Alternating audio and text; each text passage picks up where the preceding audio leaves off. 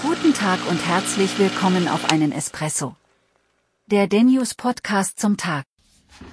Guten Tag, schön, dass wir wieder auf einen Espresso beisammen sind. Nun haben wir es amtlich, die aktuelle PISA-Studie bestätigt, dass unsere Kinder in den Schulen nicht gut schreiben, nicht gut lesen und auch nicht gut rechnen können. Das Bildungsland Deutschland, Bildung ist unser einziger nachwachsender Rohstoff, verkümmert immer mehr zu einem Land ja, im Mittelmaß oder sogar im unteren Mittelmaß.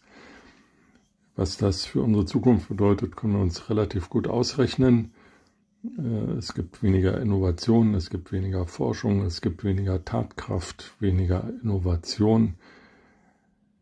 Keine Ahnung, wohin das führen soll. Die Kette der schlechten Nachrichten reißt einfach nicht ab. Und auch äh, die amtierende Bundesregierung ist nicht in der Lage, Deutschland äh, hinauszuführen in eine bessere Zukunft. Das sind schlechte Nachrichten, die zum etwas trüben Winterwetter kongenial passen. Da ist es eine gute Idee, stärker auf die künstliche Intelligenz zu setzen und darauf zu hoffen, dass die Entwicklungen, die allesamt aus den USA kommen, uns künftig dabei helfen, unser Land weiter zu entwickeln. Vielleicht landen wir dann doch mit Hilfe der künstlichen Intelligenz bei einem bedingungslosen Grundeinkommen für alle, wovon ja vor allem die, die links außen stehen, immer gerne reden und vor allem träumen.